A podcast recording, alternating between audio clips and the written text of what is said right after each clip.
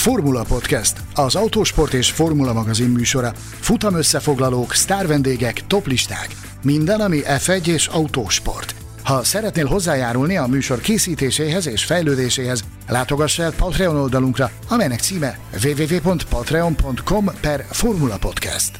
A Formula Podcast virtuális stúdiójában Mészáros Sándor és Gellér Figergő.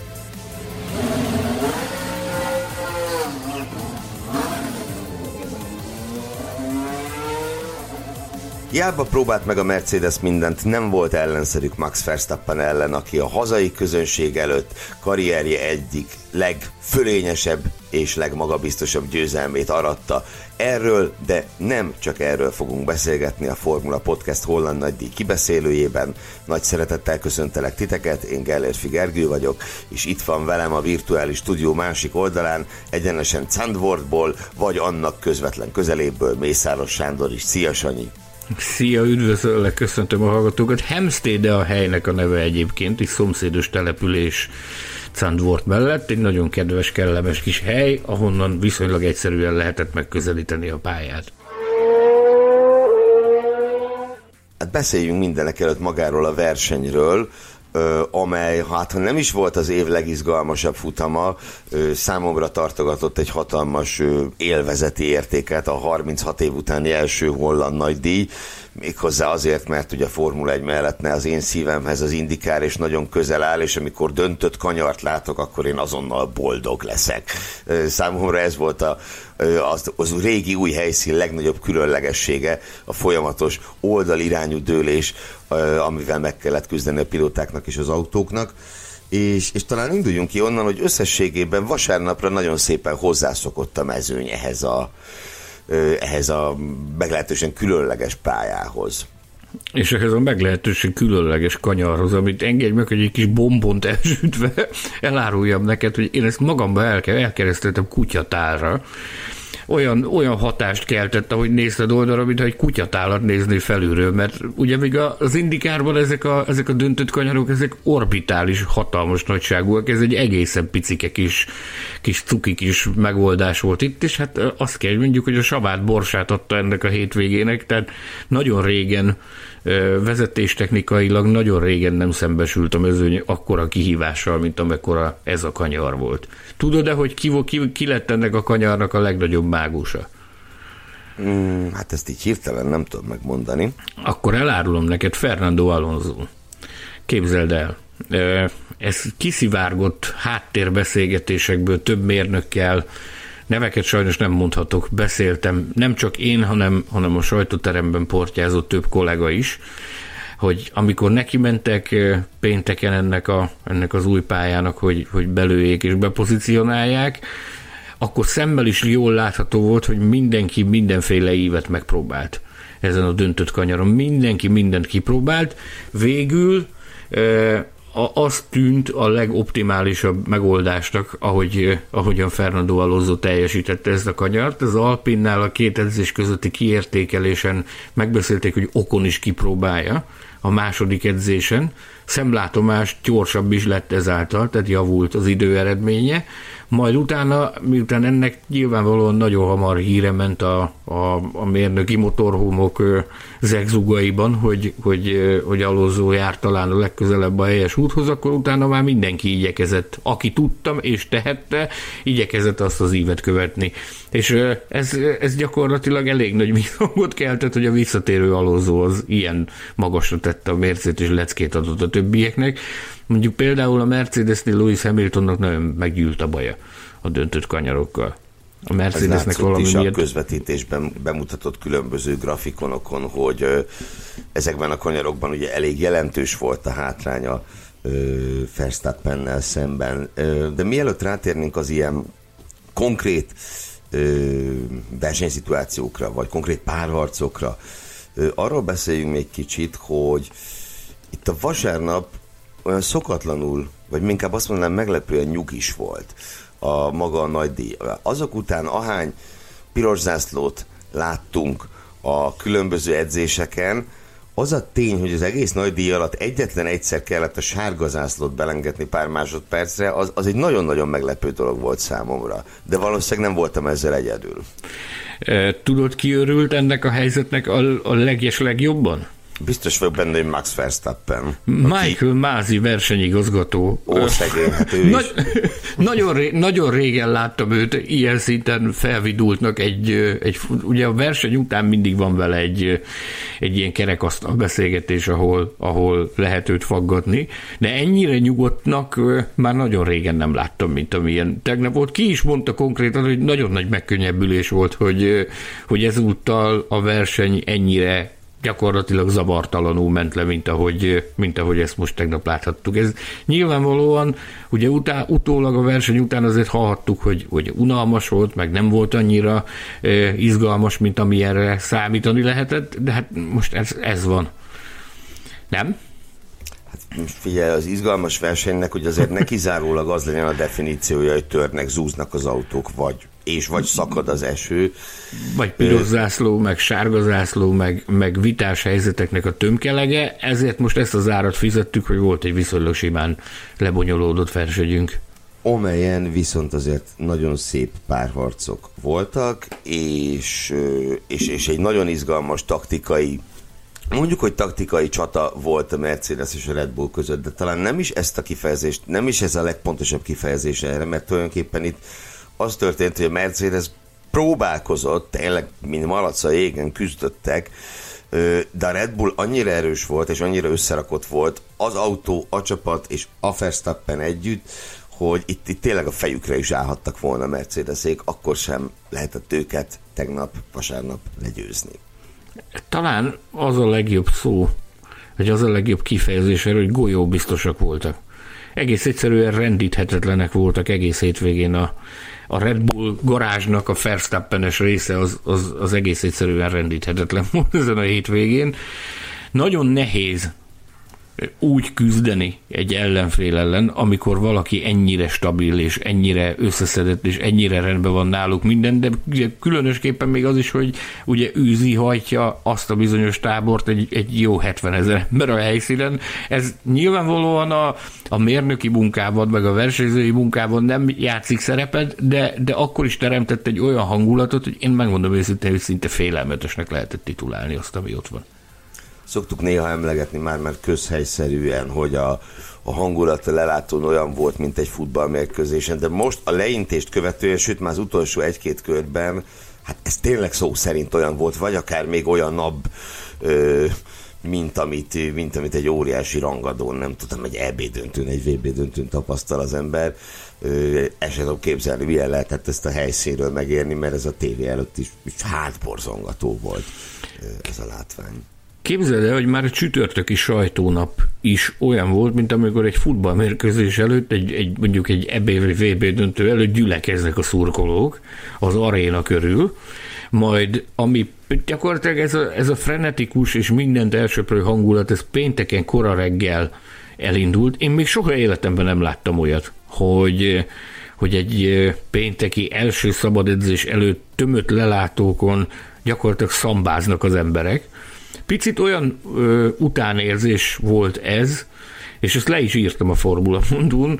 Én utoljára akkor láttam ilyet, amikor a 80-as években Senna a sikerei csúcsán Interlagosban versenyzett. Akkor lehetett, hmm. akkor, akkor lehetett ilyen, ilyen jeleneteket látni ott, mint amit most ezen a hétvégén itt Szentvortban. Hát én azt gondolom, ugye a futballban azt szoktuk mondani, hogy a közönség a a 12. játékos. Nem tudom, hogy a form, mit, mond, mit mondhatunk, hogy, hogy a, a közönség micsoda, de hogy, hogy, hogy a érez... plusz lóerő, azt hiszem. A, a plusz, legyen a plusz lóerő, legyen a plusz lóerő, és ez teljesen biztos, hogy nagyon sokat hozzátett ahhoz, hogy, hogy ilyen szintű energiával volt felvértezve Max Verstappen ezen a hétvégén. Igen, és hát ugye a két ö, csapat közötti különbség, és akkor itt a csapatot vegyük egyrészt, tehát a, az autó, másrészt pedig amit a csapat ehhez hozzátesz a, a boxfalról, az, az most tényleg nagyon látványos volt. Menjünk kicsit vissza oda, amit beszéltünk itt, Hamilton már megpendítettük, hogy gondjai voltak a döntött kanyarokkal. Én úgy éreztem ezen a hétvégén, úgy az egészet egyben tekintve, hogy Verstappen és Hamilton is köz, ö, teljesítmények között is, is, is látszott, érződött némi különbség, de összességében ezt a vereséget mégsem igazán tudnám Hamilton személyre vetni, mert itt a csomag volt egyszerűen ezen a hétvégén kevesebb. Nekem határozottan ez volt a benyomásom. Nem tudom, erről egyrészt Hamilton, másrészt Mercedesék mondtak-e valamit, hogy a fő különbséget mondtak. mi jelentette? Mondtak. Gyakorlatilag kerekperec kimondták, hogy és ezt láthattuk is, hogy ebben az áldáz stratégiai küzdelemben, amit folytattak, tehát próbálkozás volt a Mercedes részéről, hogy ne lett volna. Tehát nagyon határozott koncepciójuk volt nekik arra, hogy, hogy mi lesz az az út, amin keresztül megpróbálják sarokba szorítani a Red Bullt, ha erre esélyük kínálkozik, de aztán a verseny, bár a pénteki szabad edzések alapján az analízisek azt mutatták, hogy a Mercedes versenytempója az, az talán elég lehet a Red Bull ellen, az szerintem nagyon szépen bebizonyosodott, hogy ez sajnos nem elég. A kvalifikáción is ott volt az a hajszál, amivel jobb volt a Red Bull, és a versenyen is ott volt az a hajszál, amivel jobb volt a Red Bull, viszont azzal határozottan jobb volt. Már pedig, amikor ez, a, ez, ez megvan, ahhoz, ahhoz nagyon-nagyon furcsa dolgoknak kell történni, hogy, hogy ki lehessen billenteni egy ilyen szinten stabil versenyzőt, mint amilyen Max Verstappen a komfortzónájából. Láthattuk, hogy megpróbálták, nem sikerült, hogy mi az oka ennek, e, Nyilván lehet a pálya karakterisztikáját emlegetni, viszont akkor, akkor lényegesen nagyobbnak kellett volna lenni a különbség. Azok az apró nüanszok, például a, a hármas kanyar, azt, hogy a döntőtben nem úgy viselkedett a Mercedes, mint ahogy azt ők szerették volna. Ez biztosan nagyon sokat hozzátett. Egyébként e, méreható magyarázattal ők maguk sem tudtak szolgálni. Toto Wolftól és Louis Hamiltontól is annyit hallottunk, hogy ezen a hétvégén egyszerűen technikailag jobb volt a Red Bull. Punktum. Ugye Hamilton itt két körről a vége előtt állt ki a, a boxba egy utolsó kerékcserére, meglehetősen, na mindegy, azért ez egy pikáns sztori, ami ott lezajlott, majd egy gondolatra visszatérhetünk még rá, de hogy előtte, vagy úgy mondanám, hogy anélkül, a kiállás nélkül valami 5-6-7 másodperc lett volna köztük a befutónál. Nagyjából ez így reális. És ugye nagyon fontos, amit kiemeltél, hogy a különbség összességében mégiscsak kicsi volt a, a két versenyző a 33-as és a 44-es autó között. Ö, viszont az ő kettejük és az összes többi között egészen brutális. Jó, Bottas még ott volt valahol, de hát utána a teljes mezőny az, az beled darálva, méghozzá nagyon-nagyon keményen. Ö, gyakorlatilag leköröztek mindenkit, ugye a három élmenő. Bizony. És hatalmas, hatalmas különbség volt, és ugye itt úgy fogalmazhatunk, hiszen végül Verstappen győzött, hogy ez Verstappen és a Red Bull erődemonstrációja volt. De, de tényleg azért húzzuk el, hogy Lewis Hamilton ott volt a nyomában, nagyon közel, egészen eddig az utolsó előtti körös kiállásig, és rákényszerítette Verstappent és a Red Bullt erre a, erre a kegyetlen durva teljesítményre. Ö, viszont összességében azt mondom, hogy kicsit szoború volt, ahogy a mezőny többi része az, az itt beletárazva. Igen, nem, nincs, nincs nagyon mit hozzátenni. Nem nagyon tudok mit hozzátenni. Egy dolgot, egy dolgot mindenképpen érdemes egy picit kivesézni. Ugye már az időmérőn is látszott az, hogy nagyon szoros a küzdelem a, a két tábor között. Aztán amikor kialakult ez az első rajtsor, ami kialakult, hogy Verstappen a polból jön majd, és Hamilton pedig mellől, akkor nyilvánvalóan mindenkiben fels, felsejlett Silverstone emléke, hogy akkor, akkor lesz-e tűzijáték, lesz-e összetűzés, lesz-e összecsapás. Lesz-e tűzijáték, vagy tűz? Vagy tűz. igen, igen, igen, igen, és akkor elkezdtünk szombaton ezután szaglászni, meg szimatolni egy kicsit jobban, mert már hallottuk az előző napon is, hogy hihetetlen, de igaz, Stefano Domenichelli, a, a FOM elnök vezérigazgatója, e, gyakorlatilag tartott a két úriembernek egy kis litániát, hogy nem szeretné azt, hogyha ha, ha rossz fény vetülne a világbajnokság, tehát a szezon hátralevő részében a világbajnoki küzdelemre, tehát kifejezetten kérte őket arra, hogy maradjanak a sportszerű keretek között. Fiúk viselkedjetek. Igen, hogy ne ugorjanak egymásnak, mint kisborjú az anyjának. Ez egy érdekes adalék volt a hétvégén, hogy ilyen szinten gyakorlatilag meglettek sibogatva felülről, hogy tessenek szívesek lenni viselkedni. Egyébként nekem összességében véve az volt a benyomásom, hogy mind a két srác nagyon korrekten hozta le ezt a hétvégét. Hamilton tökéletesen tudomásul vette azt, hogy itt nem róla fog szólni a hétvége. Ugye nagyon sokszor éri őt az a vád, hogy ő imád a középpontban lenni, meg ő imád ö, gyakorlatilag a reflektorfényben lenni. Nem ami is teljesen alaptalan. Egyáltalán nem, egyáltalán nem alaptalanul, viszont ha valahol tisztában kellett lennie azzal, hogy itt bizony nem ő lesz a piedesztálon, akkor az itt volt. És ő ezt nagyon szépen ö, le is kezelte ezt a helyzetet. Nagy röhögéssel fogadta mindenki, amikor megjelent csütörtökön tetőtön talpig narancssárgában. ezen, ezen még, még, volt olyan pillanat a hétvégének, amikor facipőt is húzott egyébként ugye az a helyieknek a, a népviselete, de hogy azért, hogy éreztessék azt, hogy, hogy nincs ő magára hagyva itt az oroszlán barlangjában sem, ugye volt ez a bizonyos áthúzás a pénteki nap folyamán, amikor, amikor amit egy rajongó finanszírozott meg, amikor egy üzenetet hurcoltak körbe egy kis repülőgéppel a pálya felett, ami, ami őt méltatta, ez azért, azért az benne volt, hogyha adott esetben elharapóznának a, a dolgok, akkor legyen neki is mire hivatkozni, de összességében véve nagyon szépen le, lehozták ezt a hétvégét ilyen tekintetben, és szeretnék egy, egy piros pontot beírni a holland közönségnek is mert direkt füleltünk, nem volt fújolás, nem volt semmilyen olyan megnyilvánulás, aminek nincs helye egy, egy ilyen sporteseményen. Nagyon szépen megtapsolták, szó szerint éltették Hamilton is. Nem úgy, mint ahogy azt, az, mint ahogy azt a, a saját szurkoló tábora teszi, de nagyon tisztességesen és nagyon sportszerűen viselkedtek a holland szurkolók. Ez nagyon fontos. Na, tényleg elis, elismerés a holland szurkolóknak, mert nagyon jó, amikor amikor van egy szurkolótábor, amelyik megmutatja, hogy ezt, ezt normálisan is lehet csinálni és akkor itt nem menjünk bele mindenféle áthalásokba, hanem még egy dologba menjünk bele.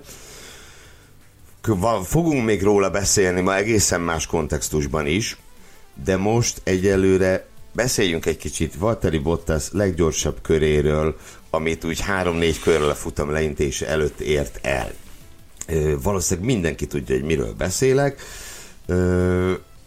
de aki mégsem, ugye itt mi történt? Az történt, hogy Bottas kiállt pár körül a végelőtt kerékcserére, addig Hamiltoné volt a leggyorsabb kör, és az egy pont. A rádión többször figyelmeztették Bottaszt, hogy meg ne fussa a leggyorsabb kört, és vegye el ezzel Hamiltontól a leggyorsabb kört. Aztán Bottas belilult, bármint a idejei belilultak, és elvitte a leggyorsabb kört, aztán persze kijött Hamilton, és visszavette magának. De, Sanyi, mi volt ez? Kiderült-e, hogy mi történt ott pontosan. Szembeszegült-e Bottas a csapattal, vagy nem? Elsősorban erre lennék kíváncsi. Én most nem mondok erről semmit, jó? Hagy, hagy csigázzuk egy picit a hallgatót azzal, hogy az adás későbbi részében ejtünk erről szót. Akkor viszont következzenek az állandó díjaink. Mindenek előtt a Best Followers különdíj, azaz a hétvége legjobbjának járó különdíj, amelyet a Formula Podcast Facebook csoportjának hallgatói ezúttal alig ha meglepő módon Max Verstappennek szavazta meg, aki egy igen komoly ö, előnyel, igen komoly ö, különbséggel előzte meg Pierre Gezlit a szavazásunkon. És, ö, és hát az a helyzet, hogy ezzel ismételten nem nagyon tudunk vitatkozni, és nem is akarunk, hiszen a hétvége legjobbjának mi magunk is, ö, is Max Verstappent ö, találtuk. Ugye Verstappen méltatásában már elég alaposan belementünk, úgyhogy túl sokáig nem fogunk már itt időzni ö, nála, de ugye emeljünk ki még egy-két dolgot. Én például kezdeném azzal, ugye nagyon fontos, hogy Max Verstappen visszavette a vezetést a világbajnokságban, ezt mindenképpen alá kell húzni, ismételten változott a VB éllovas személye, és Verstappen egy igen jelentős mérföldkövet is elért ezen a hétvégén, hiszen, hiszen az ezredik ö, élen töltött versenykörét is, ö, is teljesítette már. És azért ez egy nem, nem, nem kicsi szám. Hadd had fogalmazzak így, hogy ez, ez nem egy olyan kicsi szám, ez az ezer ö, versenykör. Ezzel egyébként a Formula 1 történetében azért az első tízben még, még nem fér oda ehhez egészen pontosan 1600 kör szükségeltetik, de szépen jön fölfele ezen a ranglistán is. És hát nyilván ami, ami a kulcsfontosságú számára, amellett, hogy, hogy ismét a VB lovás, amellett, hogy, hogy egy, egy, egy elég kemény pofont odapakoltak ő és csapata együtt Mercedesék meg, az, hogy 36 év után tért vissza ez a helyszín a naptárba, és ez biztos, hogy bármilyen más eredmény egy nagyon keserű szájízt eredményezett volna számára.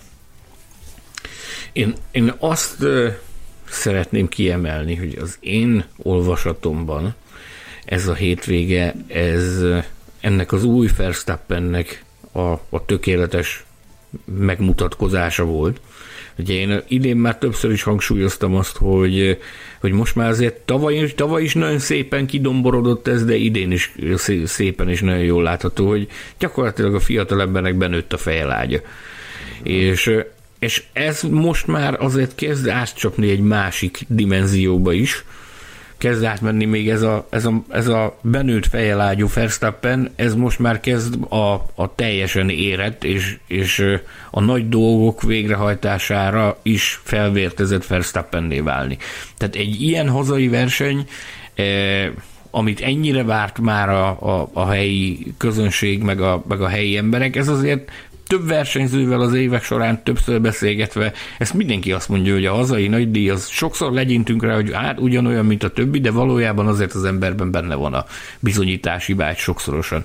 És ő ezt nagyon szépen megugrotta, ezt a, ezt a küldetést, teljesítette a küldetést gyakorlatilag. Nagyon sokan úgy nyugtázták ezt, hogy oké, okay, ha ezt meg tudta csinálni, akkor innentől fogva tényleg nincs más hátra, mint az, hogy meg kell gyerni a világbajnokságot. És ez, ez akár látva azt a verseny utáni órákban, hogy milyen lelki állapotban volt a Verstappen, én akár azt is mondhatom, hogy ez adhat neki egy olyan inspirációt, egy olyan löketet, egy olyan spirituszt, ami a szezon hátralevő részére további energiákkal vértezheti őt fel. Úgyhogy én nagyon kíváncsian várom, hogy a, a szezon hátralevő része hogy alakul a Verstappen számára, különösképpen annak fényében, hogy Christian Horner csapatfőnök azt nyilatkozta, hogy bár Spa is és Zandvoort is be húzva, de nem szabad megfeledkezni arról, hogy a következő két verseny az ő olvasatukban az Mercedes felségterület lesz. Szocsi is, és, és Isztambul is, ami ugye papíron valóban így van, aztán majd meglátjuk, hogy a valóságban ebből mit tud ki, ki kapirgálni magának Verstappen. Előtte viszont ugye itt van még ennek a tripla hétvégének a zárása, Monza, Uh, ahol ugye... Ami uh, szintén Mercedes territórium, amit hát szintén igen, Mercedes igen, territóriumnak titulált order. Frappánsan át akartam kötni Monza kapcsán a hétvége meglepetésének választott versenyzőre. Uh, a hétvége meglepetése ezúttal Pierre Gasly Alfa Tauria. Méghozzá így egyben mondanám, nem csak Pierre Gasly, hanem az Alfa Taurinak az a fele, amelyben Pierre Gasly üldögélt Cunodát, azt most egy elnéző félmosolyjal rendezzük le. De ugye mi történt itt? Az történt itt, hogy az Alfa Tauri, legalábbis Pierre Gasly Alfa Tauria volt a harmadik legerősebb autó ezen a verseny hétvégén. És az, Hát minket semmiképpen, mert hogy minket kettőnket semmiképp sem lep meg, hogy Pierre Gezli önmagában, hogy ő, hogy ő mennyire zseniális formában van gyakorlatilag, nem is tudom, másfél éve legalább. De, de az a tény, hogy, hogy itt az Alfa Tauri erőből ott volt, gyakorlatilag a Mercedes mögött ők következtek az erős sorrendben, hát az nagyon durva. Igen. Megsüvegelendő teljesítmény, és én amondó vagyok, hogy a kettő egymás nélkül nem biztos, hogy tud működni. Persze, nem véletlen fogalmaztam így, hogy Gasly Alfa Tauria. Igen, igen. Ö, olyan szinten teljesít Gázli, amire most már egyre többen mondják azt, hogy ez tényleg élvonalbeli teljesítmény. Tehát erre már nem lehet azt mondani erre a sorozatra, hogy akkor ez csak úgy van, meg csak szerencséje van, meg csak ez csak az, ez egy kőkemény teljesítmény van mögötte. Én amondó vagyok, és tavaly is, ugye nagyon sokszor dicsértük őt, még szoktunk is kapni a pofánkra miatt, hogy, hogy ajnározzuk Gázlit, de, de valami egészen elképesztő formába sikerült neki lendülnie a tavalyi év elején, ami kisebb-nagyobb megingásokkal azért ez a lendület ez még mindig vele van. Pusmorgás light rovatunk következik, még mielőtt valaki azt hinné, hogy hogy hát ha megtörténik az, hogy mégis valami isteni csoda folytán valaki behúzza magához, valamelyik élcsapat, ez nem fog megtörténni. Napokon belül érkezik majd a bejelentés az Alfa Tauritól annak vonatkozásában, hogy mindkét versenyzőt megtartják. Ez volt a legutóbbi információ velük kapcsolatban, mert ezt most már mindenki föltette magának ezt a kérdést, hogy kiváltképp majd ha át térünk a szezon csalódás, vagy a, a verseny csalódása kategóriára. Ezt most itt hagy ízelítőként hagy vázolja fel, hogy Csekó Perezt választottuk a hétvége csalódására. Ugye azért egyre többen fölteszik a kérdést, hogy hogy rendben van, hogy most hosszabbítottak szerződést a Perezzel, de ez a hétvége, amit most produkált, ez most megint nagyon csúnya volt. Rettenetesen csúnya. És hogy hogy egyre többen kérik számon Helmut Márkót, egyre többen kérik számon a Red Bull családot, hogy miért nem lépik meg azt, hogy, hogy visszaültetik Gázlit a Verstappen mögé, vagy Verstappen mellé, bocsánat. De, de nem, nem, Freudi elszólás. Freudi elszólás volt, igen, mert valószínűleg mögé ülne be, mert az ismert, az ismert, az ismert okok miatt.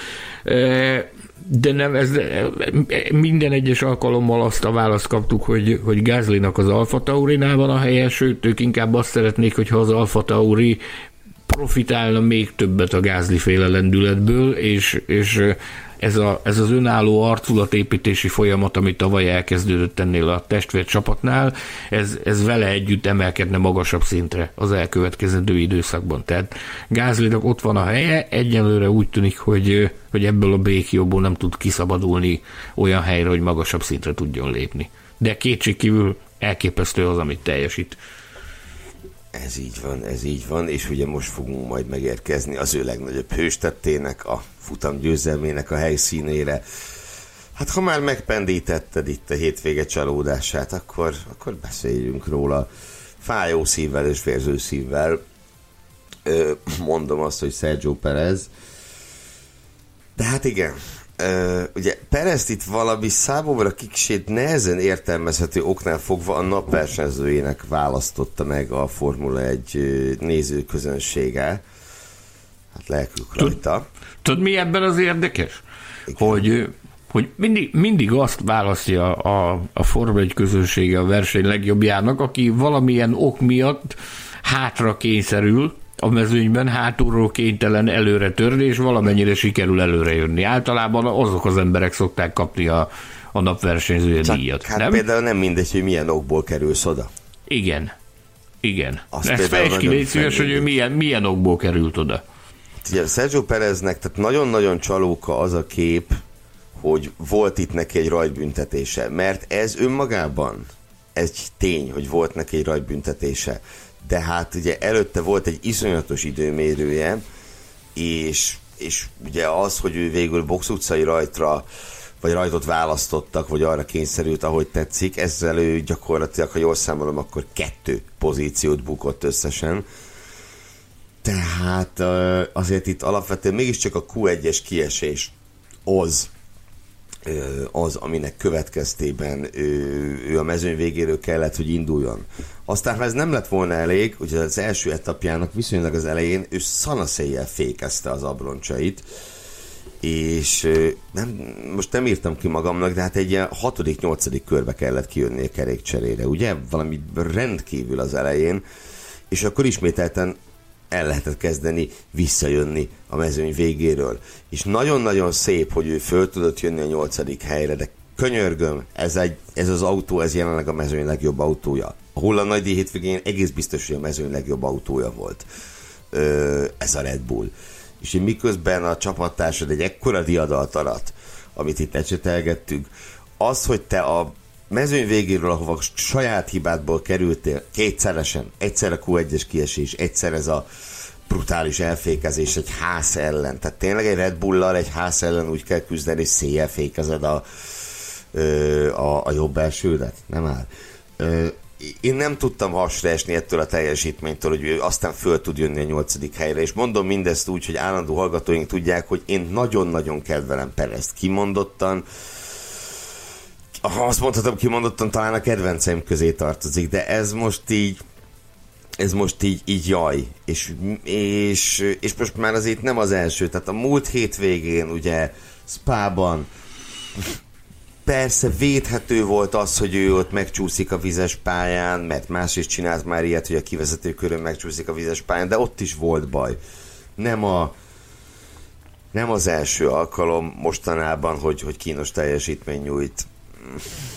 Ja. Én magam mindig a védelmembe veszem Perezt, és, és próbálom, próbálom a pozitívumokat látni a történetben, de most valahogy, megmondom őszintén, az egész hétvégét látva, meg, meg végighallgatva minden egyes alkalommal, amikor, amikor beszélgetni lehetett vele, én, én valahogy egy picit elveszettnek látom.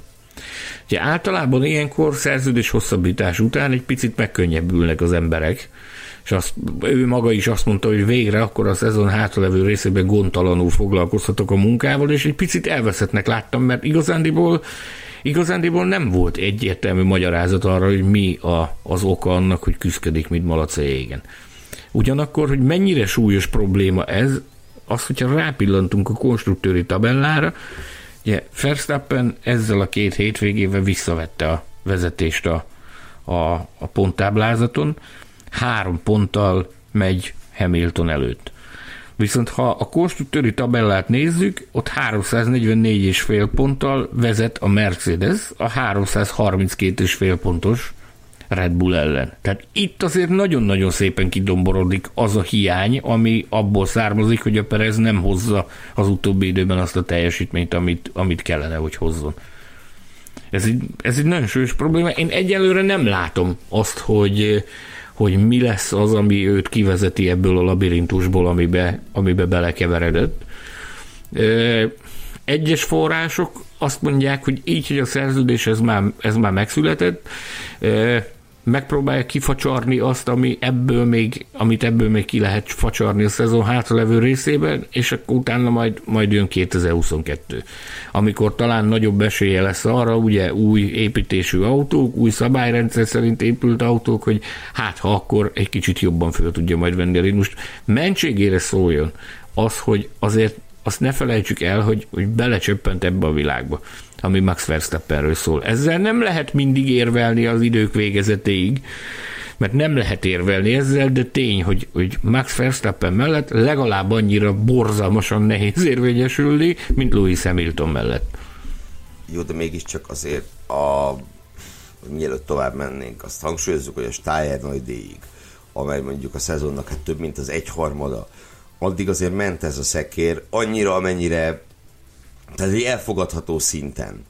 Ö, folyamatosan negyedik hely, harmadik hely, egy-két ötödik hely, de az, az talán, talán még azt mondjuk, hogy belefér, de azóta ugye Ausztriában ott volt a, a, a nagy lögdösődések, ugye az volt az osztrák nagy, nagy lögdösődések futama, utána Silverstone homály, Magyarországon kilökték szegényt, de hát ugye emlékeim szerint a kvalifikáció az ott se volt túl izmos, nem most félrebeszéltem, bocsánat, ott az ébrendben volt, de ugye ott aztán kilökték a rajtnál, Belgiumban ugye történt, ami történt a kivezetőkörön, most ez, tehát hogy így e, ez már lassan egy tendenciával válik, hogy nem, nem, nem, nem megy. Ahhoz még szerencsére elég hosszú a szezon, hogy ezt még vissza lehessen hozni, mert összességében a hát mondjuk úgy, hogy szintén nem csúcsformában lévő Valtteri Bottasszal szemben a bajnoki harmadik helyet mondhatni, hogy élene megszerezni. Arról nem is beszélve, hogy most megint Lando Norris mögött van Perez a tabellán. Na, jó, akkor, akkor menjünk tovább oda, hogy a hétvége pillanata, és egy másik szívemnek igen kedves személyről beszélgessünk. De ugye ennek fölvezetéseként azért emlékezzünk meg arra a személyről is, akinek a koronavírus fertőzéséből kiindult az egész. Ugye Kimi Räikkönennek hát több mint érdekes hete volt a múlt hét, hiszen azt megelőzően, hogy ő egy Covid-teszt miatt, pozitív Covid-teszt miatt nem, nem vehetett részt a, a Zandvoorti hétvégén, ugye emellett egy nagy sokkal fontosabb dolog is történt Kimi Räikkönennel, hiszen bejelentette a visszavonulását. Hogy ebből mi következik, azt lásd később. Most viszont beszéljünk arról az emberről, aki a helyére ült. Hald később. Maradjunk ennyiben. Na ki, ki került el? Kezdem a sztorit. Szombat, szombat reggel, csobagolás, pakolás, indulás ki a pályára, autóba beül, nagy gáz, kis szerencse, első sarkon pittyeg a telefon, ugye, hát, ö, nem szép dolog ilyet csinálni, de az ember azért félszemmel vetett rá egy pillantást, majd azon a nagy fék.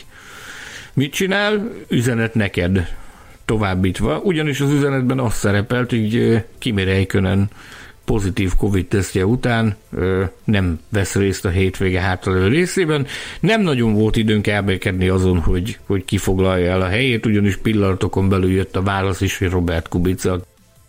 A helyszínen tartózkodott ez a remek ember, úgyhogy bár ő maga sem gondolta volna, hogy, hogy ilyesmire sor kerül, és ezt el is ismerte a szombati nap végén, de mégis bekövetkezett, és, és újra lehetőséghez jutott a Forma 1 versenyzőként Robert Kubica, aki összességében véve azt, azt figyelembe véve, hogy, hogy tényleg a semmiből jött ez a lehetőség, én azt gondolom, hogy egy, egy nagyon szép teljesítményt tett le az asztalra. Teljesen így van, vagy volt. nem így van? Egyet értesz velem? Egyet, hát teljesen rendben volt ez a produkció.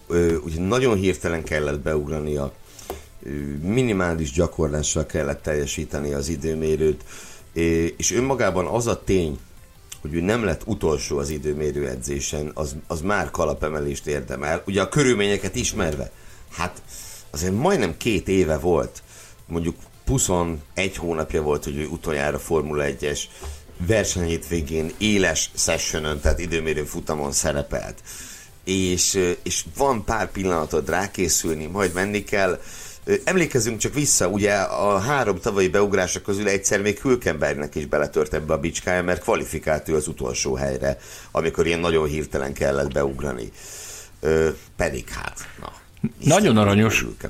Nagyon aranyos volt a sztori, ahogy, ahogy felvezette Kubica. Azt mondta, hogy, hogy amikor, amikor szombaton reggel 6 óra tájban csörgött a telefon, azt mondta, hogy a, a, az a telefonja az a, a hotel szobának egy ilyen külső részében volt lerakva. Azt hogy amikor hallott, hallott hogy csörömpöl a telefon, ő inkább átfordult a másik oldalára, mert hogy ez olyan szinte szürreálisnak tűnt, hogy, hogy neki ott valami dolga van, hogy az ami hihetetlen.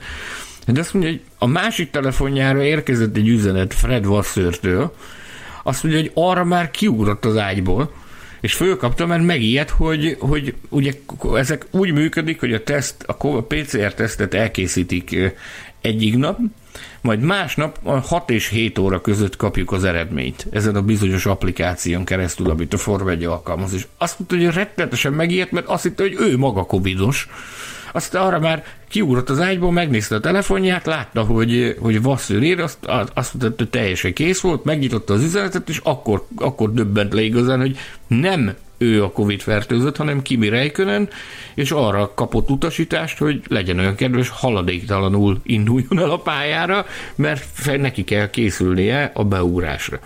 Ugye fejest ugrani Úgyhogy szombat reggel kapod az infót, hogy bevetésed van, és fejest ugrani rögtön kvalifikációba, az, az egy egészen brutális kihívás. És itt beszéltél arról, hogy 2019-ben vezetett utoljára éles a Forma 1-es fronton például kvalifikációs üzemmódban. Kapaszkodj meg, ezt megkérdeztük tőle, azt mondta, hogy idén egyáltalán semmilyen kategóriában nem kvalifikált. Ugye a European Le Mans Series-ben versenyez, annak, annak a versenyein sem, és a, a Le Mani versenyen sem ő futotta a kvalifikációs köröket. Azt mondta, hogy az pedig, az pedig egy egészen, mert ezt mélyrehatóan elemezte, hogy hogy a kvalifikációs üzemmód a, a versenyző szempontjából az, az mennyivel mennyivel másabb, mint gyakorlatilag bármi más, amikor tényleg teljesítményorientáltan kell vezetni. És azt mondta, brutálisan teljesítményorientáltan kell vezetni, és azt mondta, hogy, hogy ez nehezítette az ő dolgát ezen a bizonyos szombaton, de ennek ellenére is szerintem nagyon szépen lehozta ezt a történetet. Jelen pillanatban, ugye hétfőn napközben beszélgettünk most egymással, jelen pillanatban lehet tudni, hogy Monzában ki fog abban a bizonyos Alfa Romeo-ban ülni. Azt a tájékoztatást kaptam a, az Alfa Romeo-soktól. Kimi Räikkönen kifejezett kérése volt az, hogy meg kell próbálni, hogy meg kell nézni, hogy mi a lehetősége annak, hogy, hogy ő adott esetben visszaüljön Monzában az autóba. Több fordulós Covid-teszt mutatványok következnek, Ennek az első felvonása az a mai nap reggelén. Valószínűleg most kora délelőtt van, valószínűleg már túl is vannak az első mintavételen, és a hét folyamán több ízben is tesztelik majd, majd Räikkönen több PCR-tesztet hajtanak majd végre. Ennek függvénye lesz az, hogy, hogy adott esetben megvalósul-e az ő visszatérése. Ha nem, akkor az én meglátásom, meg a mi gondolatunk az az volt halva, azt, hogy, hogy mik a lehetőségek, illetőleg azt, hogy, hogy milyen teljesítmény nyújtott Kubica, hogy adott esetben ő maradhat a monzai hétvégére is. Tengeren túlon Hazajött már. Hogy? Hazajött, hazajött már onnan elképesztően nagy öngörrúgott szerencsétlen. Ugye pont most jött neki ez a, ez a tengeren túli kiruccanás, ahol megállapodott a, a Junkos Racing.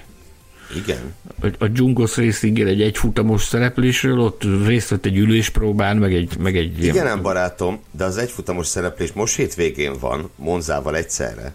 Bocsánat.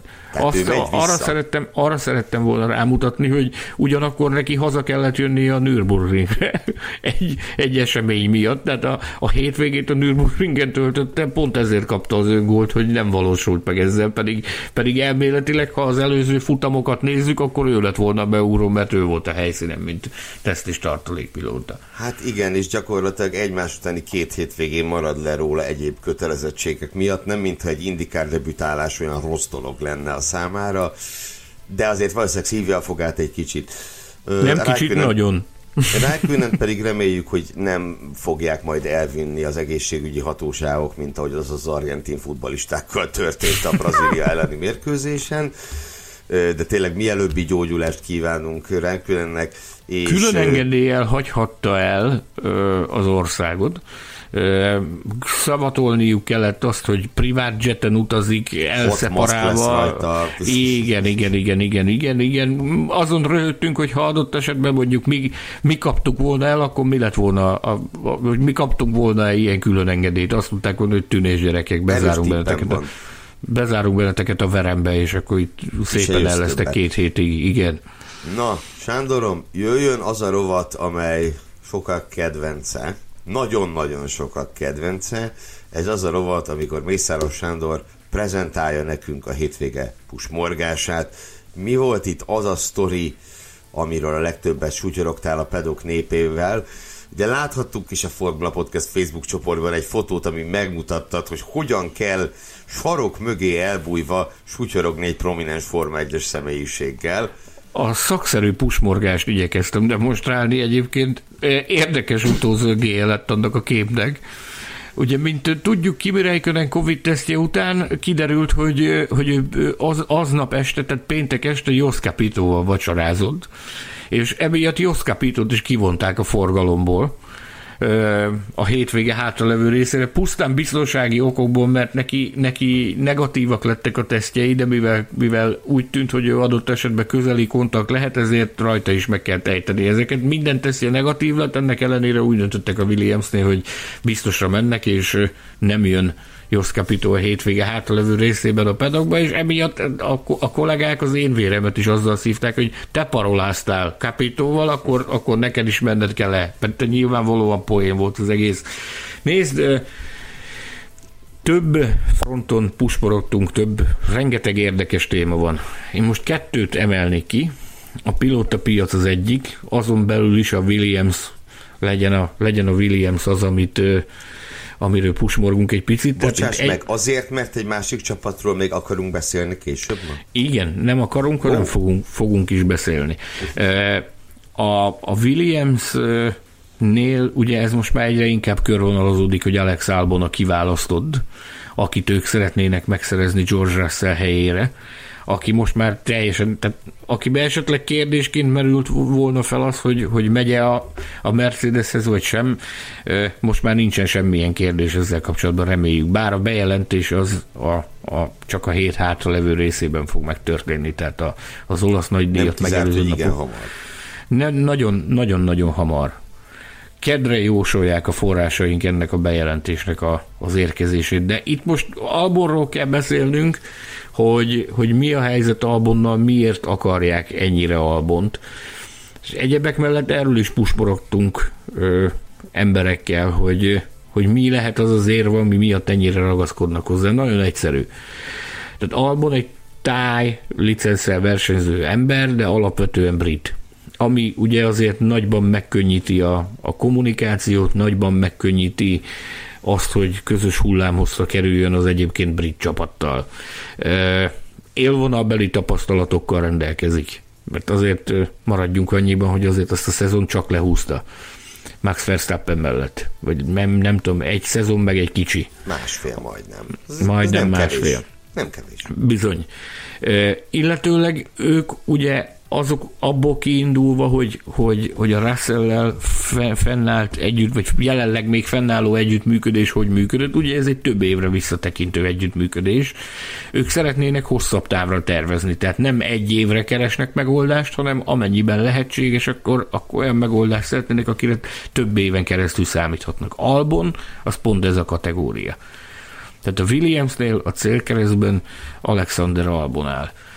E- és Hova lett Nick de Vries a célkeresztből? Áthelyezték, képzeld el. Más irányba lett. Egy másik poz- célkeresztbe. Egy másik irányba lett ő elpozícionálva, ám de bár még mindig nem kizárt az sem, hogy tehát az Albon lenne a Williams célja. És célpontja. Pontosan azért, mert neki már van tapasztalata, Nick de Vriesnek pedig nincs Form 1-es tapasztalata akárhogy is F2-es bajnok, formulai világbajnok. A két embert te nagyon jól tudod, meg többször is méltattam Nick de Vries munkásságát a, a Formula Podcastben. Én magam is nekik, a Williams-eseknek szegeztem ezt a kérdést, hogy de hát miért nem, miért nem őt, és ez volt az egyértelmű magyarázat, amit el kell, hogy fogadjunk. Olyan ember szeretnének, akinek már van tapasztalata, aki fiatal, és akivel több évre tervezhetnek. Nick de Vriesnek pedig, bár, bár Toto Wolf továbbra is tartja, ő továbbra is üti a vasat annak érdekében, hogy ha úgy alakul, akkor, akkor a Williamsbe pozícionálja be Nick de Vries, ugyanakkor a másik alternatíva, amit, amit szeretne meglovagolni, az az, az, az Alfa Romeo. Abban az esetben, hogyha a williams semmilyen formában nem sikerül megállapodni, annak ellenére, hogy egyébként a két társaságot szoros kapcsolat fűzi egymáshoz. Ugye erről több ízben is beszéltünk már, hogy mi azt látjuk, hogy mintha ez az új Williams vezetés ezt szeretné valamilyen, amennyire csak lehet, szeretné függetleníteni magát attól a befolyástól, amit a Mercedes a korábbi években Toto Wolf révén, amivel Toto Wolf rendelkezett a Williamsnél. Ők szeretnék magukat ettől egy kicsit függetleníteni, ami, ami teljesen érthető. De Vries számára pedig az alfa tűnik jelen pillanatban potenciális landolási területnek, ahol, ahol, ő, ahol ő leszállhat és elkezdhet Form 1-es pályafutást építeni.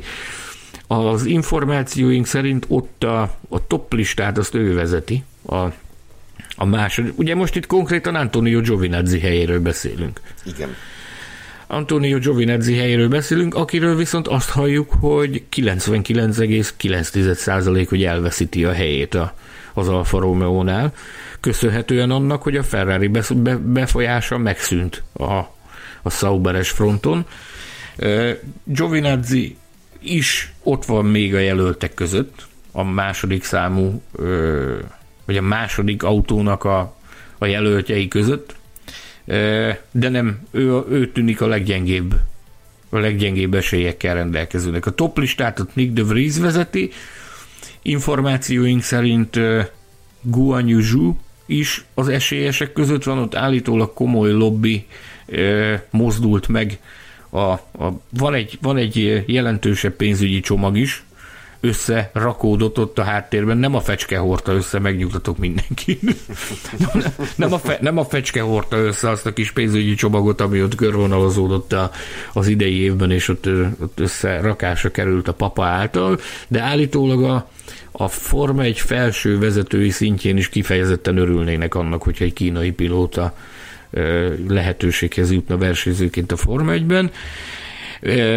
Mindenféleképpen meg kell említeni, és, és a top 3-ban szerepel a kívánságlistán Theo Purser, aki remekel idén is, azok után, hogy tavaly gyakorlatilag üstökösként robbant be a formautózásnak a az égboltjára, a, neki ugye Fred Vassör a csapatfőnök az, aki fogja a kezét, és itt sajnos a listán a mi forrásaink szerint csak a negyedik helyen van Antonio Giovinazzi, aki kapaszkodj meg, a mi értesüléseink, a formula értesülései szerint az indikárban kacérkodik olyannyira, az indikárral szemezget és ott folytat tárgyalásokat. Forrásaink szerint az olasz nagydíj és az orosz nagydíj között el is látogat Amerikába, ahol részt vesz majd egy promóciós rendezvényen Colton Herta társaságában. Na hát, milyen érdekes. igen, igen, igen, igen, ez, ez jelenleg így áll ez a történet. Ugyanakkor beszéljünk, a pusmorgás, a pilóta piacot most hagyjuk, beszéljünk egy picit a holland nagydíj jövőjéről. Nincs uh, kedves. Legyen a hosszú holland, és gyümölcsöző. Én a holland nagydíj, én azt gondolom, hogy azok után, amit most láttunk itt a hétvégén, azok után nagyon nehéz azt elképzelni, hogy ez a, ez a verseny az adott esetben ne kerüljön be a jövőben is a, a, a kalendáriumba. Azok olyan információkat kaptunk a hétvége folyamán prominens személyiségektől, hogy már a 2022-es naptár tervezetben is szerepel. A dolgok jelenlegi állása szerint viszont nem szeptemberi dátummal, hanem, hanem, hanem májusival. Mégpedig abban a formában, hogy a tervek szerint ez a verseny nyithatná a, a szezon európai szakaszát május 20 22-én, talán május 22-e, az vasárnap lesz. Ilyesmi. Május 22-ét hallottam egy, egy olyan embertől, aki, aki azért elég közel van a tűzhöz. Igen, május 22-e. Tehát ez gyakorlatilag egy héttel lenne a, a monakói nagydíj előtt. A tervek szerint ez a verseny nyitná az európai szakaszt. Ugyanakkor ez a prominens személyiség, ez arra tett utalást, hogy ők nyilvánvalóan nem fognak a kardjukba dőlni akkor sem, hogyha erre kapnak lehetőséget, hogy szeptemberben rendezzék meg a versenyt. Egy dolog biztos, hogy úgy tűnik, hogy a holland nagydíjnak lesz helye a Form 1-es menetrendben. A legjobb emlékeim szerint tavaly 2020-ban így debütált volna a holland nagy D, hogy európai szezon nyitó helyszín, május elejé dátummal, aztán történt, ami történt, ugye mindannyian tudjuk, mi történt. No, hát köszönjük szépen a Pusmorgás pápának, ahogy a Formula Podcast Facebook közössége hív téged. Köszönjük a legfrissebb... Szenzációsak vagyunk. Köszönöm, köszönöm szépen ezt a becenevet. A legfrissebb morzsákat, most viszont. Áttérhetünk-e a pontozásra, barátom? Bizony. Essünk Jó. neki. Essünk neki keményen, és... Expressben. Megteszed, hogy elkezded a Mercedes pontjaival? Miután sikeresen előbányáztam a, a végeredményt, el is kezdeném. Tehát a Mercedesnél Lewis Hamilton teljesítményét 9 pontra értékeltük, Valtteri bottas pedig 8 pont az, ami a neve mellett szerepel, és ugye az még róla még fogunk beszélni ebben az adásban. Hát, hogy ne. Red Bull-al megyünk tovább, Max Verstappen 10 pontjához azt hiszem, hogy kétség sem férhet. Sergio Perez pedig hát mi nem választottuk a napversenyzőjének, összesen 4 pontra értékeltük az egész hétvégi produkciót. A, a vártnál talán haloványabban teljesítő McLaren te szépen fogalmaztad meg ezt. Én ezt sokkal csúnyábban fogalmaznám meg. bocsánat, bocsánat. Nem akarok durván fogalmazni. Maradjuk ennyiben. De vártnál való vágyabban teljesítő McLarennél Lando Norrisnak 6 és fél pontot adtunk, Daniel Ricardónak pedig, aki Max Verstappen szurkolói eszközökkel pozőrködött vasárnap, azzal hergelte a a, a, a tömeget és fél pont szerepel a neve mellett. Következik az Aston Martin, hát ezt ők se teszik ki az ablakba ezt a hétvégét. Lance Stroll nagyon-nagyon semmilyen hétvégével érdemelt ki 5 pontot. Sebastian Fettelnek pedig voltak felvillanásai is, viszont ugye ez verseny egyetlen sárga zászlóját ő csalta elő egy klasszikus Seb spinnel. Hát végül ő is 5 pontot kapott tőlünk. Nem volt jó ez az egész, srácok. Menjünk tovább a mezőny konkvisztádora, a hármas, a, a, hármas, a hármas kanyar ördöge Fernando Alonso 8 és fél pontot kapott tőlünk, Esteban Okonnak pedig 7 pontot adtunk. Mm, nem tudok vitatkozni vele, és nem is akarok. Úgyhogy megyünk tovább a Ferrari-ra. Ez alapvetően nem volt rossz, azt mondhatnánk, különösen ami Charles Leclerc illeti, őt 8 pontra értékeltük, Carlos Sainznál azért voltak bajok, ugye volt a hétvége során autótörés is, a futamon ő kikapott Alonzótól, ő végül 6 és fél ponttal távozik, legalábbis tőlünk. Hát az egy nagy csörte volt, ez a Alonso csörte, nem? A hajrát azt meg, megédesítette. Carlos Miquel, a, a Márka című spanyol laptudósítójának az egyébként is kevés hajából még hullott ki néhány szállottal közben, amikor, amikor figyelemmel kísérte, hogy mi zajlik ott a, a mezőnynek abban a szegmensében. Alfa Taurival megyünk tovább, Pierre Gasly, biztos fogunk megint kapni érte, 9,5 pontot adtunk a, az egyik. lesz, aki azt fogja föltenni, hogy miért csak ennyi, és lesz, aki azt fogja föltenni, hogy miért ilyen sok. Igen, nem tudjuk úgy csinálni, hogy mindenkinek jó legyen. Yuki Tsunoda négy és fél pont. Köszönjük viszlát, vagy hogy szoktuk ezt mondani. Ilyenkor Alfa Romeo következik. Antonio Giovinazzi hihetetlen jó időmérőt futott, ugye karrierje legjobb rajthelyét állította be. Talán Aztán... nem véletlen, hallod? Ta, a sajtóteremben beszélgetve, meg a pilótapiaci plegykákat halva, talán nem véletlen az emlékszel arra, amikor, amikor Reikönent tájékoztatták arról, hogy, hogy itt a vége? Monzában? Akkor, a, amikor a ferrari távozott. Uh-huh, uh-huh. Meg, meg, megmondták neki szombat este, hogy akkor, akkor ennyi és nincs tovább az év végén elköszönünk egymástól, és másnap izomból vert oda Fettelnek a rajtnál. Ez picit olyan érzése volt az embernek Giovinazzival kapcsolatban is, hogy mintha érzékelné azt, hogy, hogy nem feltétlenül jó irányba haladnak a dolgok, és azt mondta, hogy azt mondta volna magának, hogy akkor, akkor most vagy soha. Picit olyan érzése volt az embernek ezzel kapcsolatban könnyen, könnyen meg lehet, hogy ez, e, ebből fakadt a dolog. Mindenesetre remek időmérő, utána a rajtnál szegény beszorult, és hát aztán meg a realitás végül győzedelmeskedett felette, mármint az a realitás, hogy ez az Alfa Romeo összességében azért nem egy jó autó, ezt nehéz lenne állítani. 7 pontot adtunk Giovinazzinak, még a szenzációs beugrás produkáló, beugróhoz képest szenzációsan produkáló Robert Kubica 7 és felet kapott ő volt az, aki rámutatott erre kerek perec kőkeményen az időmérőn, hogy nem csak az jelent handicapet számára, hogy beúróként kellett ö, helytállnia, hanem az is, hogy ez az autó, ez egy sokkal-sokkal-sokkal nehezebben kezelhető autó, mint például a tavalyi volt.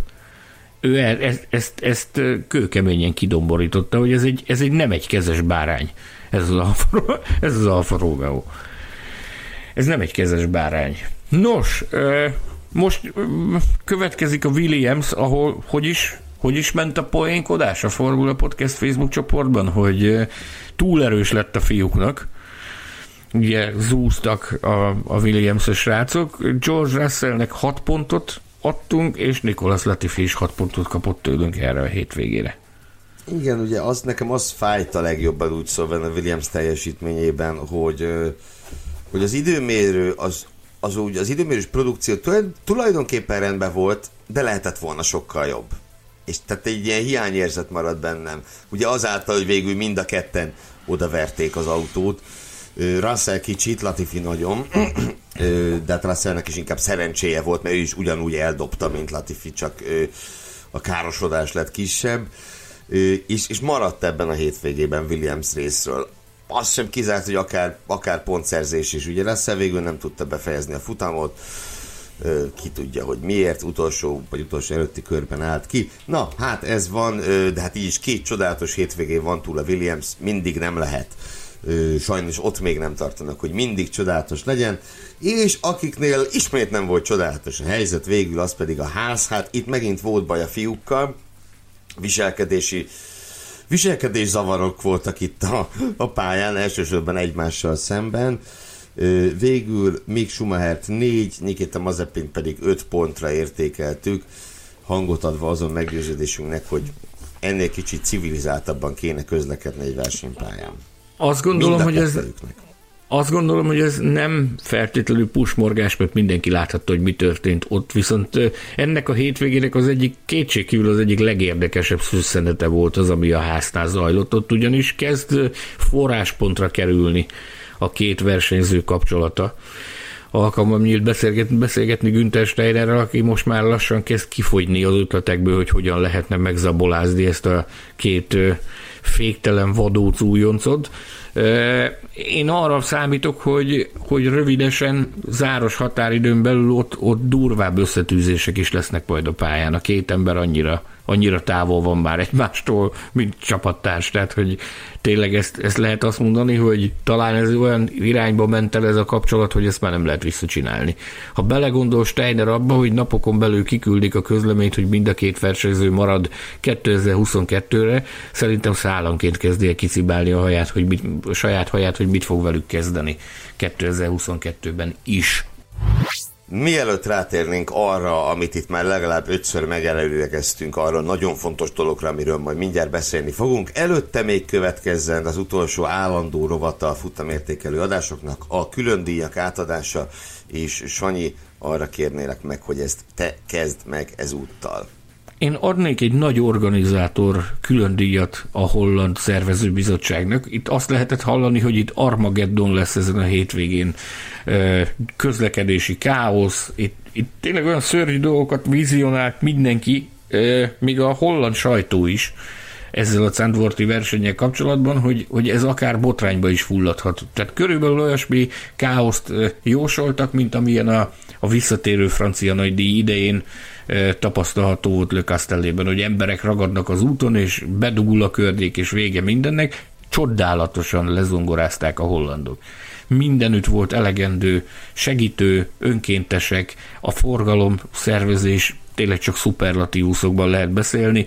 Én az egyik cikkben úgy fogalmaztam, hogy az embernek picit olyan érzése volt itt a környéke kapcsolatban, mintha örkényben az Euroringen szerveznél Forma, Forma 1-es nagy díjat. Annyira szürreális volt, hogy ezen a, ezen a picike helyen egy ilyen grandiózus esemény zajlik, de tényleg gyakorlatilag én magam egyetlen másodpercet sem töltöttem dugóban. Sehol a hétvége folyamán, úgyhogy én, én, én szeretném a kalapomat megemelni a holland szervezők előtt, így kell csinálni. Persze ebben valószínűleg az is benne van, hogy a helyi nézők 88%-a kerékpárral érkezett. Rengetegen jöttek, külön média ö, kerékpár parkoló is volt, mert voltak olyan kollégák, akik, ö, akik bevállalták, hogy kerékpárral közlekednek a környező a pályára. Óriási.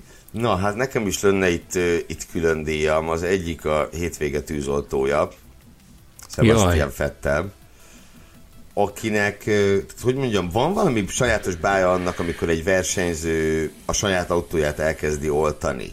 Heikki Kovalainennek volt egy etva tíz éve egy ilyen legendás, emblematikus jelenete. De ez nem mindig sül el jól. Gondoljunk csak szegény Taki Inuére, akit elgázolt egy beavatkozó autó, amikor megpróbálta saját autóját eloltani. És hát ha minden igaz, akkor, akkor Fettel is jobban tette volna, hogyha ezúttal nem, nem próbálkozik meg ezzel.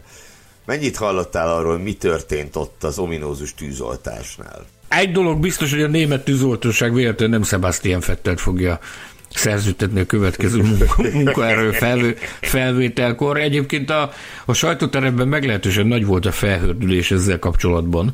Ö, többen is ö, arra az álláspontra helyezkedtek, hogy gyakorlatilag a Fettel akadályozta a szakszerű gyors beavatkozási munkálatokat, ami hát nem biztos, hogy a legetikusabb módja. Nyilván vannak élethelyzetek, meg szituk, amikor, amikor ez, ez jól veszi ki magát, meg tényleg segítség, hogyha a versenyző is bekapcsolódik a munkálatokba, de nekem itt inkább arról, nekem itt inkább az volt a benyomásom, hogy mintha inkább akadályozná azt, hogy itt a, a történet az minél hamarabb le legyen tudva. Aztán utána meg ment belőle a pufogás, mert gyakorlatilag amiatt, hogy ott ragadt az Aston Martin, ezzel együtt ugrott a, az első szabad, az ismeretlen pályán az első szabad edzésnek a jelentős része.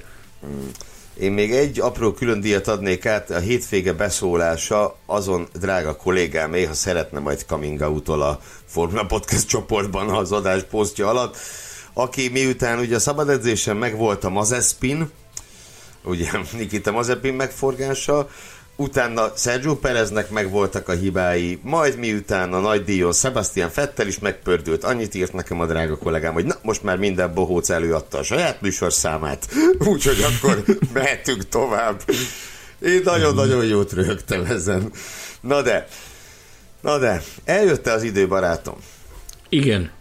Hát akkor... Tedd meg, tedd meg a bejelentést. Hát ezt a bejelentést megtették, nem annyira régen, sőt egészen mostanában, mi szerint Valtteri Bottas 2022-ben is a Formula 1-ben versenyez majd, de immár nem a Mercedesnél, és más megközelítésben az Alfa Romeo-nak 2022-ben is lesz filmpilótája, de már nem Kimi Räikkönen.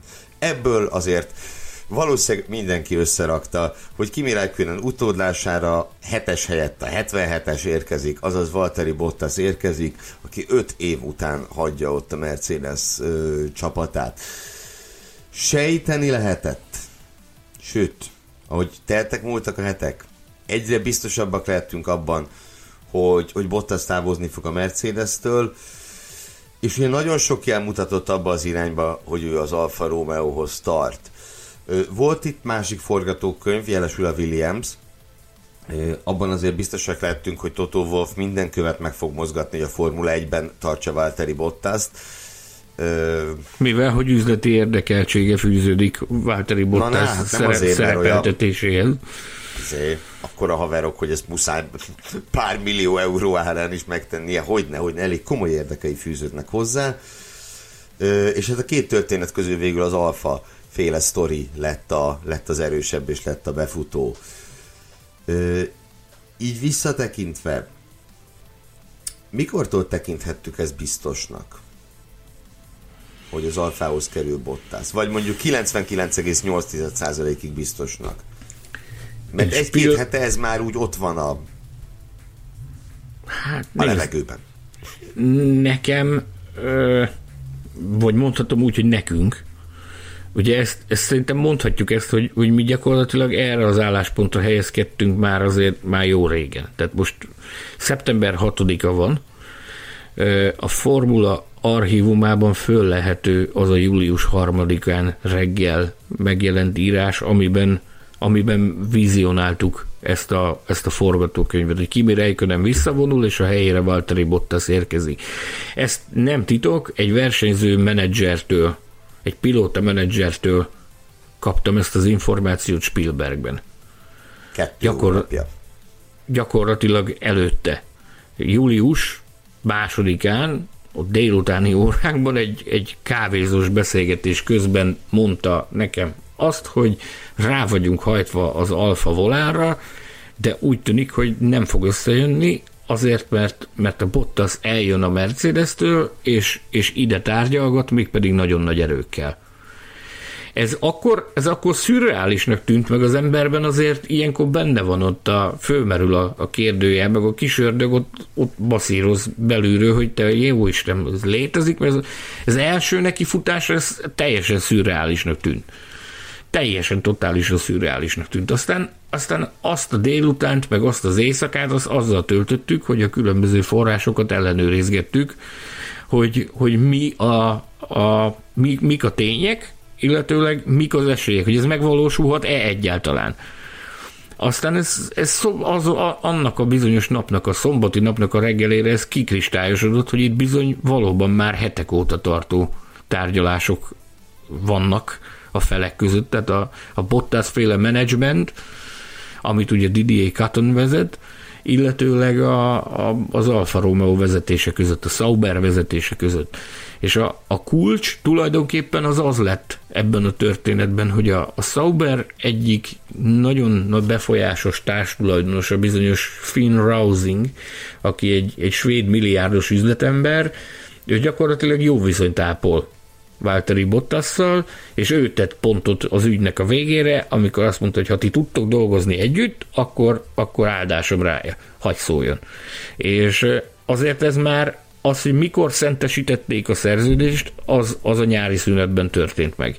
Viszont már úgy mentünk el a nyári szünetre, hogy hogy nekem minden forrásom azt mondta, hogy az összes kondíció, az összes feltétel az ég egyet a világon, minden le van tárgyalva ahhoz, hogy, hogy ez, a, ez a megállapodás ez létrejöjjön. Ez a megállapodás ez létrejött, Mondhatjuk azt, hogy sokszor mondjátok azt, hogy itt pusmorgunk, meg nem mondunk semmit, hát ezt konkrétan mondtuk, tehát azért néha a pusmorgásnak is van értelme, meg van, meg van alapja az hogy, az, hogy mi ebben a ráció. Bottas egy, egy olyan közegben versenyezhet, ahol lényegesen kisebb lesz rajta a nyomás. Mert lényegesen kisebb lesz rajta a nyomás, senki nem azt fogja várni tőle, hogy itt a világbajnoki címért fog harcolni. Meglátjuk, hogy ki lesz a csapattársa, erről már beszéltünk. Én magam arra számítok, ezt mindig is hangsúlyoztuk, hogy Valtteri Bottas egyáltalán nem kutyaütő autóversenyző. Én arra számítok, hogy valami olyasmi hatása lehet ennek a lépésnek, mint mondjuk, ami, mint ami mondjuk Pierre Gasly-val történik az Alfa Taurinál. Hogy, hogy ebben a közegben, ahol, ahol lényegesen kisebb a stressz, lényegesen kisebb a nyomás, ott, ott képes másodvirágzásnak indulni, és láthatunk még tőle nagy dolgokat, meg szép dolgokat a versenypályán. Úgyhogy én azt gondolom, hogy a, az, a létező legjobb uh, dílt hozta tető alá Valtteri Bottas. Nyilván jó lett volna őt látni újra a Williamsnél, viszont én azt gondolom, hogy, hogy, hogy amit, ahogy meg is fogalmaztam az adás korábbi részében, hogy a Williamsnél szeretnének hosszabb távra egy fiatalra, fiatalra támaszkodni, itt pedig az alfánál szerintem pont erre van szükség, hogy egy olyan ember jöjjön, akinek van élvonalbeli tapasztalata, aki már bizonyította azt, hogy tud futamot nyerni, és adott esetben egy kicsit jobban gatyába tudja rázni ezt a társaságot, mint amire a félig már nyugdíjban lévő Kimi Räikkönen képes volt az utóbbi években. Most anélkül, hogy nagyon hosszan hosszan belemennénk ebbe, de szeretném fölemlegetni azt a csodálatos pillanatot, amikor pályatársunk, hogy így mondjam, által úgy nagyjából két hónapja le lettünk hülyézve kollektíven, meg még egy-két külföldi kollega is, hogy mit, miért állítjuk ezt az ökörséget, hogy Bottas az Alfa Romeo start. És itt a fő probléma, kérdés, felvetés az volt, hogy ugyanaz Alfa Romeo-nak miért kellene egy ilyen Bottas féle levitézlet pilóta. És, és ugye erre akartam itt rácsatolni, amit mondtál, hogy ö, bizony van az a helyzet, amikor valakinek egy adott helyen nem megy, és egy másik helyen meg megy. Ahogy ezt láthattuk Gazlinál, ahogy ezt láthattuk, akár azt is mondhatom, hogy Kimi Räikkönennél, mert ugye neki az, az első alfás éve, ne feledjük el, az, az, az nagyon szuper volt.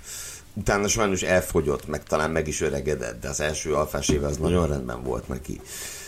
És ugye az itt még a, a kapocs közöttük, hogy, és Bottasnak is talán ez is sokat jelenthet, hogy ő egy olyan helyre megy, ahol első számú pilóta lesz, sztárpilóta lesz, akár azt is mondhatjuk, mert jelenleg a Mercedesnél nem az, hogy első számú pilóta, persze, hogy nem az, de igazából a sztárpilóta megfogalmazás sem merném Bottasra használni az Alfánál, viszont ezt ő felépítheti magának, és hogyha a Formula 1-es világbajnok már nem is lesz belőle, mert ezt most már innentől igencsak valószínűtlennek érzem ezt a forgatókönyvet, hogy az lenne, de a, a karrierjének a hosszabb távú építése szempontjából gondolva, akár a, a Formula 1 utáni érára bizony neki nagyon fontos évek következhetnek, hogy ugyanúgy visszaépítse a renoméját, ahogy azt megtette Pierre Gasly. Nagyon-nagyon jó párhuzam volt annyira nem hiszek benne, olyan értelemben, hogy ő akkora csodákat csinálna majd, mint Pierre Gasly csinált az elmúlt másfél évben. Én nem is de, ezt mondtam, de én azt, de, tudom, tudom, tudom. Másodvirágzásnak indul. Igen, de azt, azt a megtépázott hogy... hírnevet visszaépíteni, azt arra bizony minden lehetősége megvan, és igenis az Alfa romeo egy ilyen versenyzőre van szüksége, aki, ö, akiben ég a, ég a tűz és ég a vágy, hogy ezt, ö, hogy ezt megtegye. Aztán, hogy ki lesz a csapattársa, ó, hát bár csak tudnánk, ugye erről beszéltél már ma. Én nagyon-nagyon nagy örömmel látnám Teo Pursert is akár, de tegyük hozzá, hogy ő csak 18 éves, most töltötte a múlt hónapban, tehát iszonyúan ráér.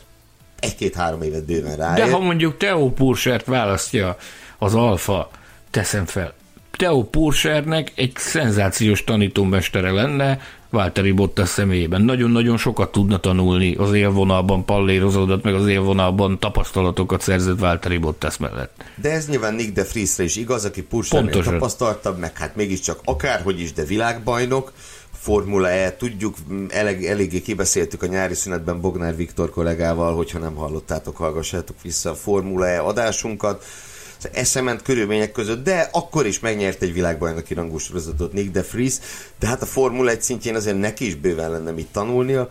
Megint azt mondom, a Bottas de Vries páros, az úgy nem, tehát az úgy nem hangzik rosszul, ez egy olyan jó masszív, jó masszív páros.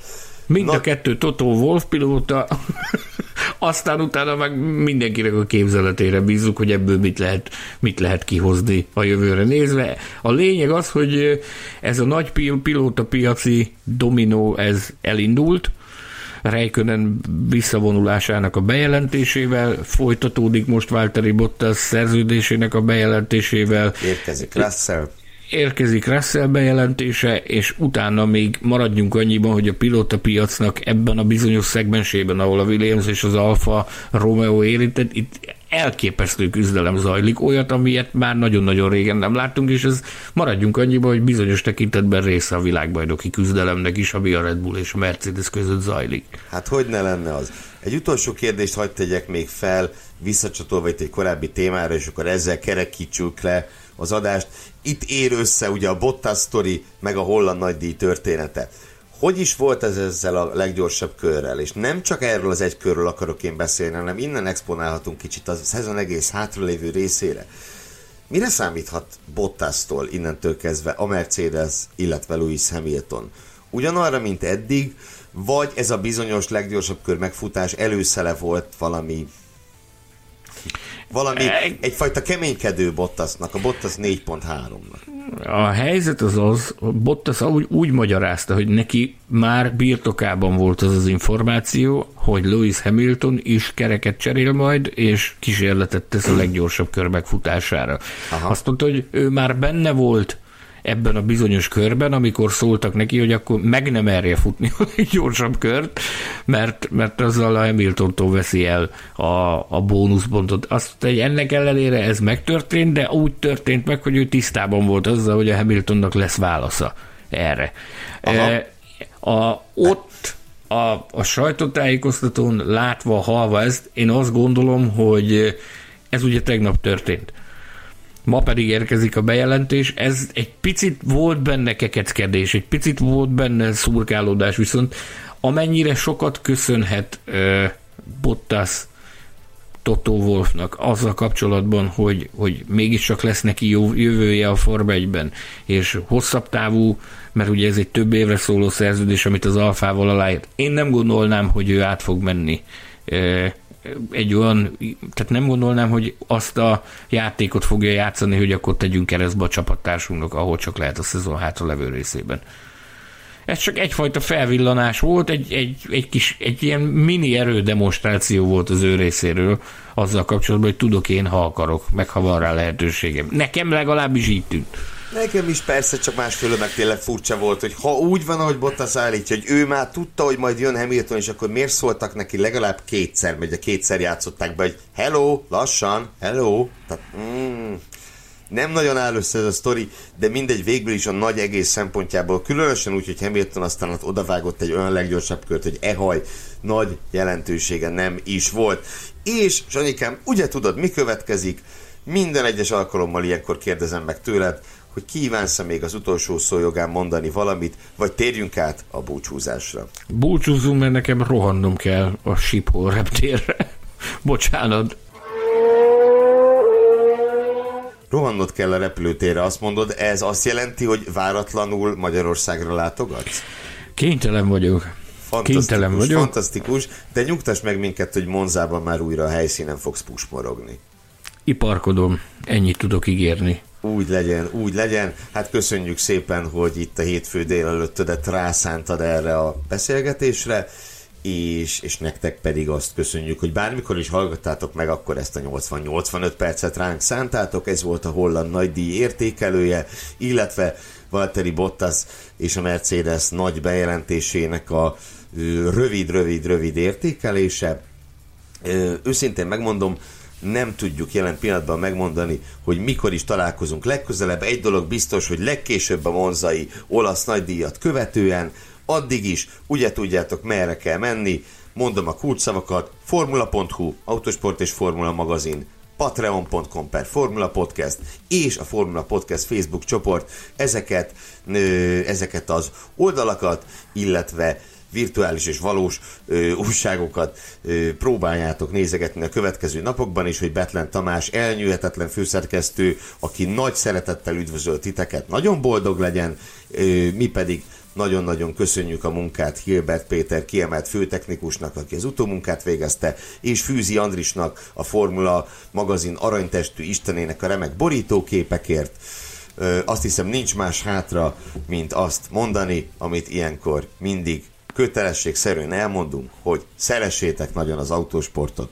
Köszönjük a figyelmet, találkozunk legközelebb. Sziasztok! Sziasztok, ciao. Hallgass meg korábbi műsorainkat, valamint iratkozz fel ránk Spotify, Google, Apple Podcast vagy más csatornáinkon. A linket megtalálod a leírásban, illetve a formula.hu weboldalon. Ha szeretnél hozzájárulni a műsor készítéséhez és fejlődéséhez, látogass el Patreon oldalunkra, amelynek címe www.patreon.com per Formula Podcast.